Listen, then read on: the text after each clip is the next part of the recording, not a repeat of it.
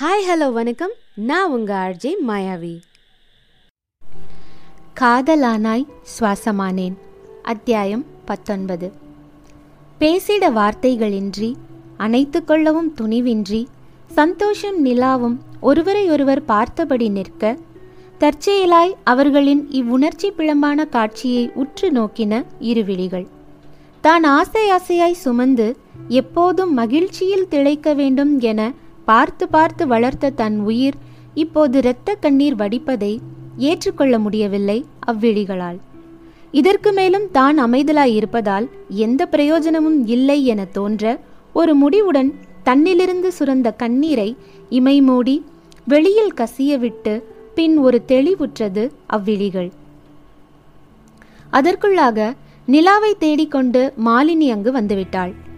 நிலா நீ இங்கே தான் இருக்கியா? உங்க தாத்தா சொல்லி அனுப்புனதுனால நம்ம வாழை மரத்து ஜவுளி கடையில இருந்து புடவையெல்லாம் கொடுத்து அனுப்பியிருக்காங்க. நீ வந்து செலக்ட் பண்ணிட்டீன்னா நல்லா இருக்கும் என கூறி நிலாவின் கையை பிடித்து அழைத்து சென்றாள்.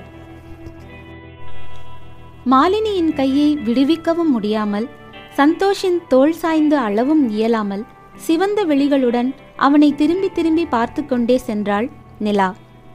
ஒரே ஒரு தடவை எனக்காக பேசு சந்தோஷ் என்பது போல் கெஞ்சிய வலி நிறைந்த அவளது விழிகள் சந்தோஷை மேலும் பலவீனப்படுத்த அப்படியே அருகிலிருந்த சோஃபாவில் அயர்ந்து போய் சரிந்தான். வானை நோக்கி சோஃபாவில் தலை சாய்த்தபடி கண்கள் மூடி இருந்தவனின் விழிகளிலிருந்து வெப்பமான துளிகள் கன்னத்தில் வழிய அதை தன் குளிர்கரங்களால் துடைத்துவிட்டு ஆதுரமாய் அவனது தலையை கோதிய விரல்கள் சிறிது நேரத்திற்கு முன் அவன்படும் துயரை கண்கொட்டாமல் பார்த்து துடித்த சந்தோஷின் அம்மா பொன்னிக்கு சொந்தமானவை. சந்தோஷ் என்ற அழைப்பில் கரைந்தவன் எதுவுமே சொல்லாமல் பொன்னியின் கைகளை இறுக பற்றி கொண்டான். அவனது கைகளை விடுவிக்காமல் பற்றி எழுப்பி விறுவிறுவென அழைத்துச் சென்றாள் பொன்னி. வானவெளி முற்றத்தின் தூண்களின் இடைவெளியை நிரப்பிடும் அளவிற்கு புடவைகள் வந்து இறங்கியிருக்க அண்ணி முதல்ல கல்யாண பொண்ணு உங்களுக்கு செலக்ட் பண்ணிடலாம் அப்புறமா எங்க எல்லாருக்கும் பார்க்கலாம். என அர்ச்சனா ஒவ்வொரு புடவையாக நிலாவிற்கு வைத்து அழகு பார்த்து கொண்டிருந்தாள். தமிழின்பன் நன்மாறன் செழியன் என குடும்ப சகிதமாய் அனைவரும் அங்கிருக்க சந்தோஷை கூட்டிக் கொண்டு பொன்னி வருவதை பார்த்த அர்ச்சனா ஹை சந்தோஷ் அண்ணா வந்துட்டாங்க. அவங்க கிட்ட கேட்கலாம். கரெக்டா சொல்லுவாங்க.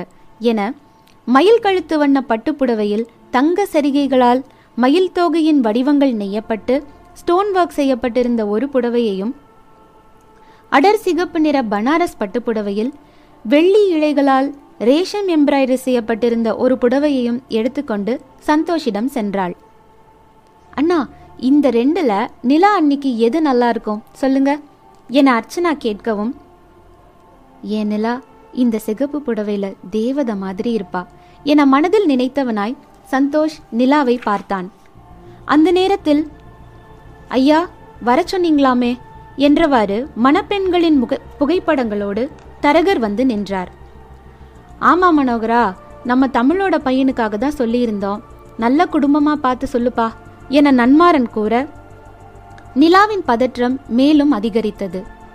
அதுக்கு என்னங்கய்யா சிறப்பா பார்த்துருவோம் என தான் கையோடு கொண்டு வந்திருந்த புகைப்படங்களை எடுத்து கொடுக்க தமிழின்பனிடம் ஆலோசனை கேட்டுக்கொண்டிருந்தார் நன்மாறன்.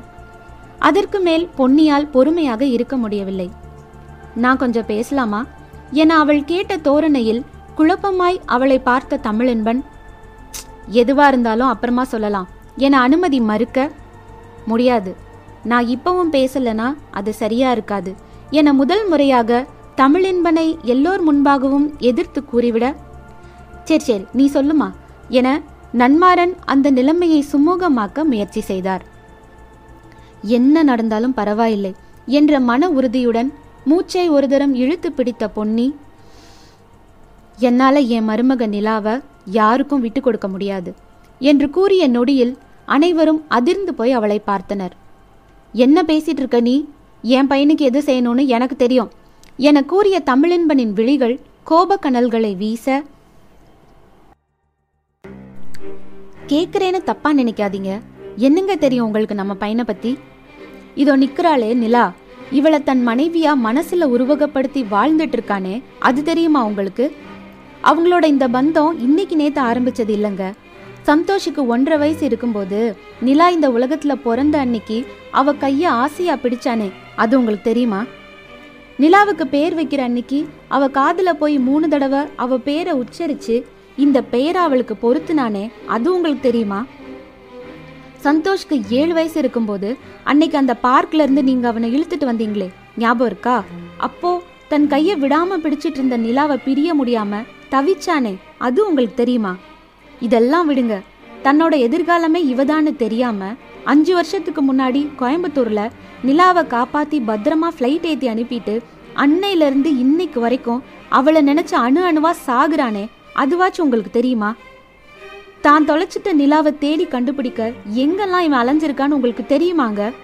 இதெல்லாம் ஏன் உங்களுக்கு தெரியலனா நீங்க அவன் பக்கத்துல உட்கார்ந்து அவன் முகம் பார்த்து என்னைக்குமே பேசினதில்ல. அவன் முகம் வாடி இருக்கிறது கூட உங்க கண்ணுக்கு படல. இது எல்லாத்துக்கும் மேல இப்பவும் தன்னோட காதல மனசுல போட்டு பூட்டி வச்சுக்கிட்டு எதுவுமே பேச முடியாம தவிச்சுக்கிட்டு இருக்கான். ஏன்? நம்ம அப்பா மனசை எப்படி கஷ்டப்படுத்துறதுன்னு இப்பவும் நீங்க புரிஞ்சுக்கலன்னா என பொன்னி தன் மனதை கொட்டி தீர்ப்பதற்குள் நிலா ஓடி வந்து அவளை அணைத்து கொண்டு தேம்பி தேம்பி அழ ஆரம்பித்தாள். அவளது தலையை வருடியபடி இவ மட்டும் என்னங்க? நம்ம சந்தோஷ உருகி உருகி காதலிச்சிட்டு அவன் இல்லாத வாழ்க்கையை எப்படி வாழ போறோன்னு தெரியாம தவியா தவிச்சிட்டு இருக்கா? என சொல்லி முடிக்கவும் நம்ப இயலாமல் அனைவரும் அவர்களை அதிர்ந்து போய் பார்த்து கொண்டிருந்தனர். கடவுளே என்ன காரியம் பண்ண தெரிஞ்சோம்? என் மகராசி இப்போவாச்சும் இந்த உண்மையை சொல்லணும்னு முடிவு பண்ணீங்களே.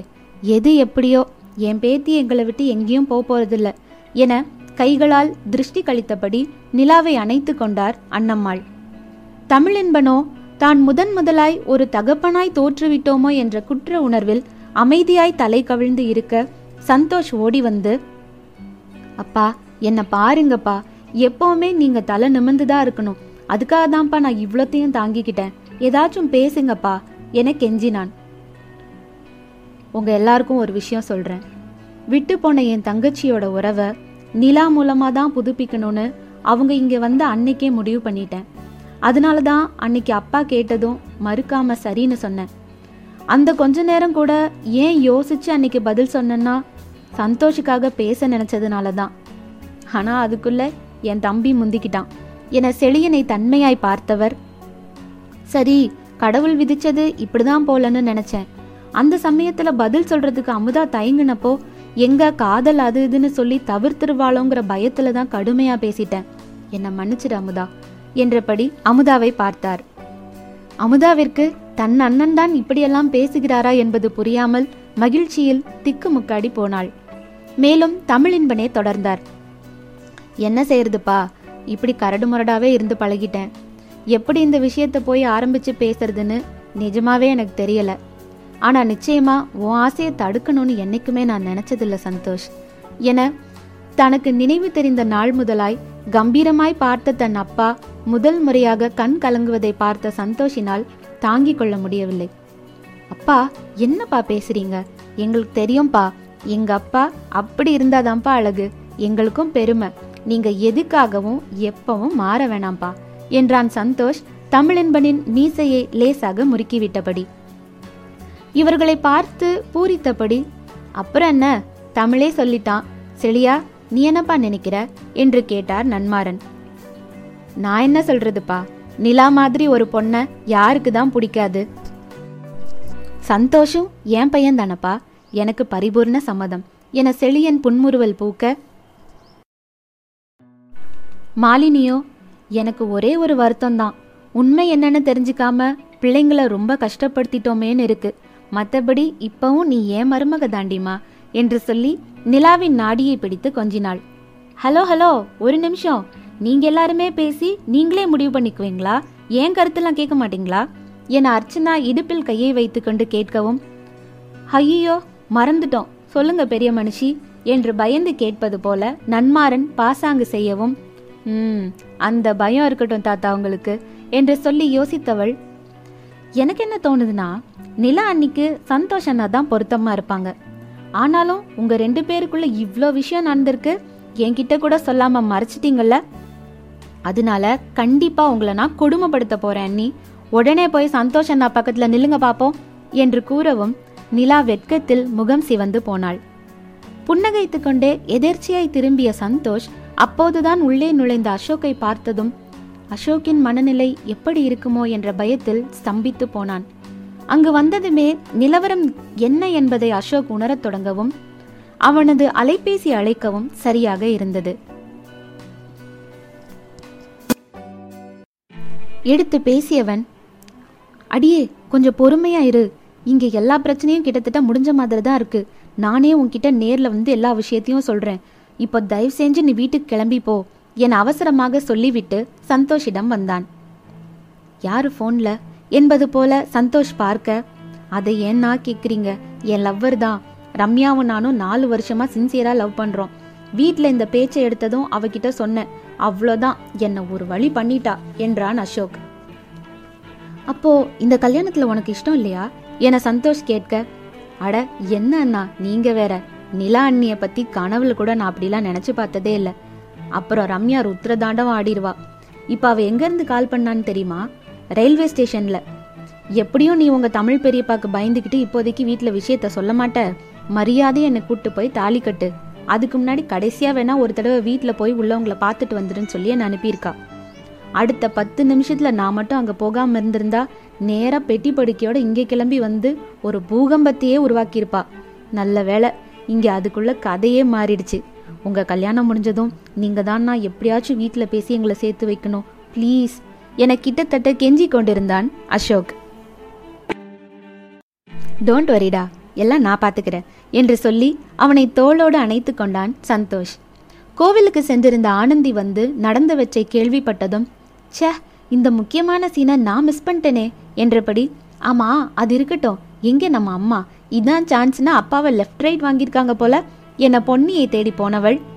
ஏமா சைக்கிள் கேப்ல இதெல்லாம் ஏன் உங்களுக்கு தெரியலனா நீங்க அவன் பக்கத்துல உட்காந்து அவன் முகம் பார்த்து என்னைக்குமே பேசினதில்ல. அவன் முகம் வாடி இருக்கிறது கூட உங்க கண்ணுக்கு படல. அப்படி இப்படின்னு டயலாக் பேசுனீங்களாமே.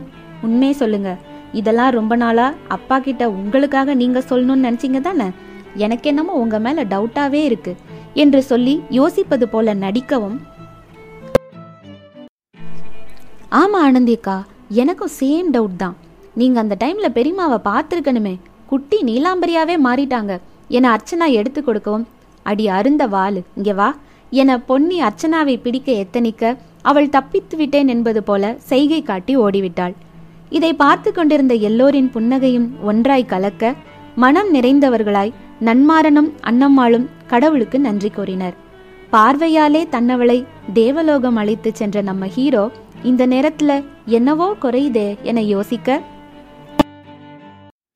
அண்ணா உங்க மைண்ட் வாய்ஸை நான் கேட்ச் பண்ணிட்டேன். மியூசிக் இல்லைனா எங்க சந்தோஷ் அண்ணாக்கு எந்த சுச்சுவேஷனும் முழுமை பெறாது. இல்லையா அண்ணா? என்றபடி அர்ச்சனா தன் செல்போனில் ஒரு பாடலை ப்ளே செய்தாள். ஹே பெண்ணே என் நெஞ்சில் சாய்ந்து சா சாய்க்கிறாய் நீ அருகில் புரியாத மாயம் செய்கிறாய். உன்னை போலவே நான் இங்கே மயங்கி கிறங்கிதான் போனேனே. போதையாக தானானேனே தள்ளாடும் ஜீவனே. ஜன்னலோரமாய் முன்னாலே ஏ மின்னல் போலவே வந்தாயே. விண்ணை தாண்டியோர் சொர்க்கத்தை மண்ணிலெங்குமே தந்தாயே. விழியை நீங்கி நீ விலகாதே. நொடியும் என் மனம் தாங்காதே. என்ன நேருமோ தெரியாதே. என் ஜீவனேங்குதே சித் ஸ்ரீராமின் குரலும் யுவனின் இசையும் சேர்ந்து அந்த இடம் முழுவதிலும் பொன்னிற துகள்களை ஸ்லோ மோஷனில் தூவியிருக்கும் என்பதை இங்கு நான் சொல்லி தெரிய வேண்டியதில்லை. வெயிட் வெயிட் எல்லாரும் எங்க போறீங்க? இன்னும் சுபம் போடலைங்க. அடுத்த எபிசோடு என்னவா இருக்கும்னு உங்களுக்கே இந்நேரம் தெரிஞ்சிருக்கும்.